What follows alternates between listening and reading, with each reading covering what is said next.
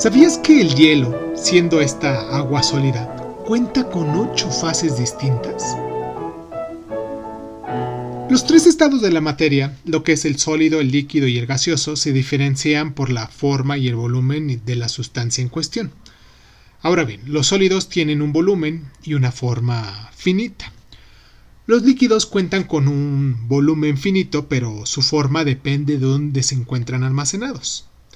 Los gases no tienen ni forma ni volumen definidos y se expanden indefinidamente si nada los contiene. La materia se compone de moléculas y las moléculas de átomos y es la naturaleza de unos y otras lo que determina el estado de esta materia. Todas las moléculas tienen energía cinética, ya sea que se mueven, y cuando más se mueven más probable es que se alejen entre sí. No obstante, las moléculas, sobre todo las del mismo tipo, tienden a atraerse mutuamente. Es esta tensión entre la energía cinética y la atracción molecular la que provoca las distintas fases de la materia. La temperatura y la presión influyen enormemente en esta tensión.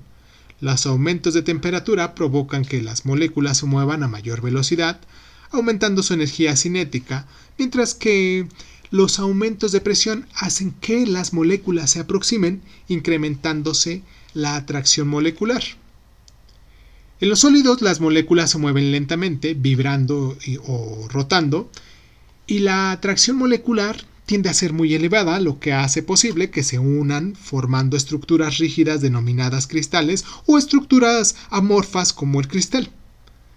Ahora bien, dependiendo de la temperatura y la presión, el mismo tipo de molécula puede formar múltiples estructuras distintas, como por ejemplo, el carbón sólido puede convertirse en grafito o en diamante. Las distintas estructuras se denominan fases.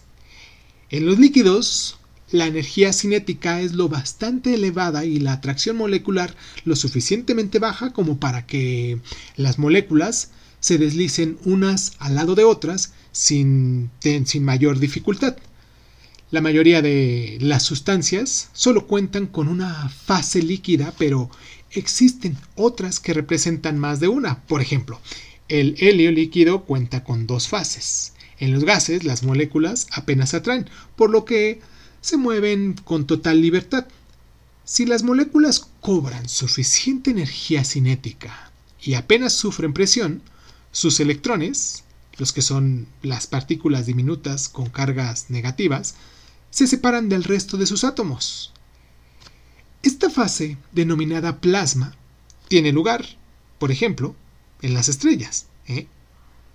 ¿Sabías que una de las fases del helio líquido resulta sumamente extraña y que si se vierten en un envase se sentarán en el fondo, escalará hasta el borde por un extremo y ascenderá por la parte exterior?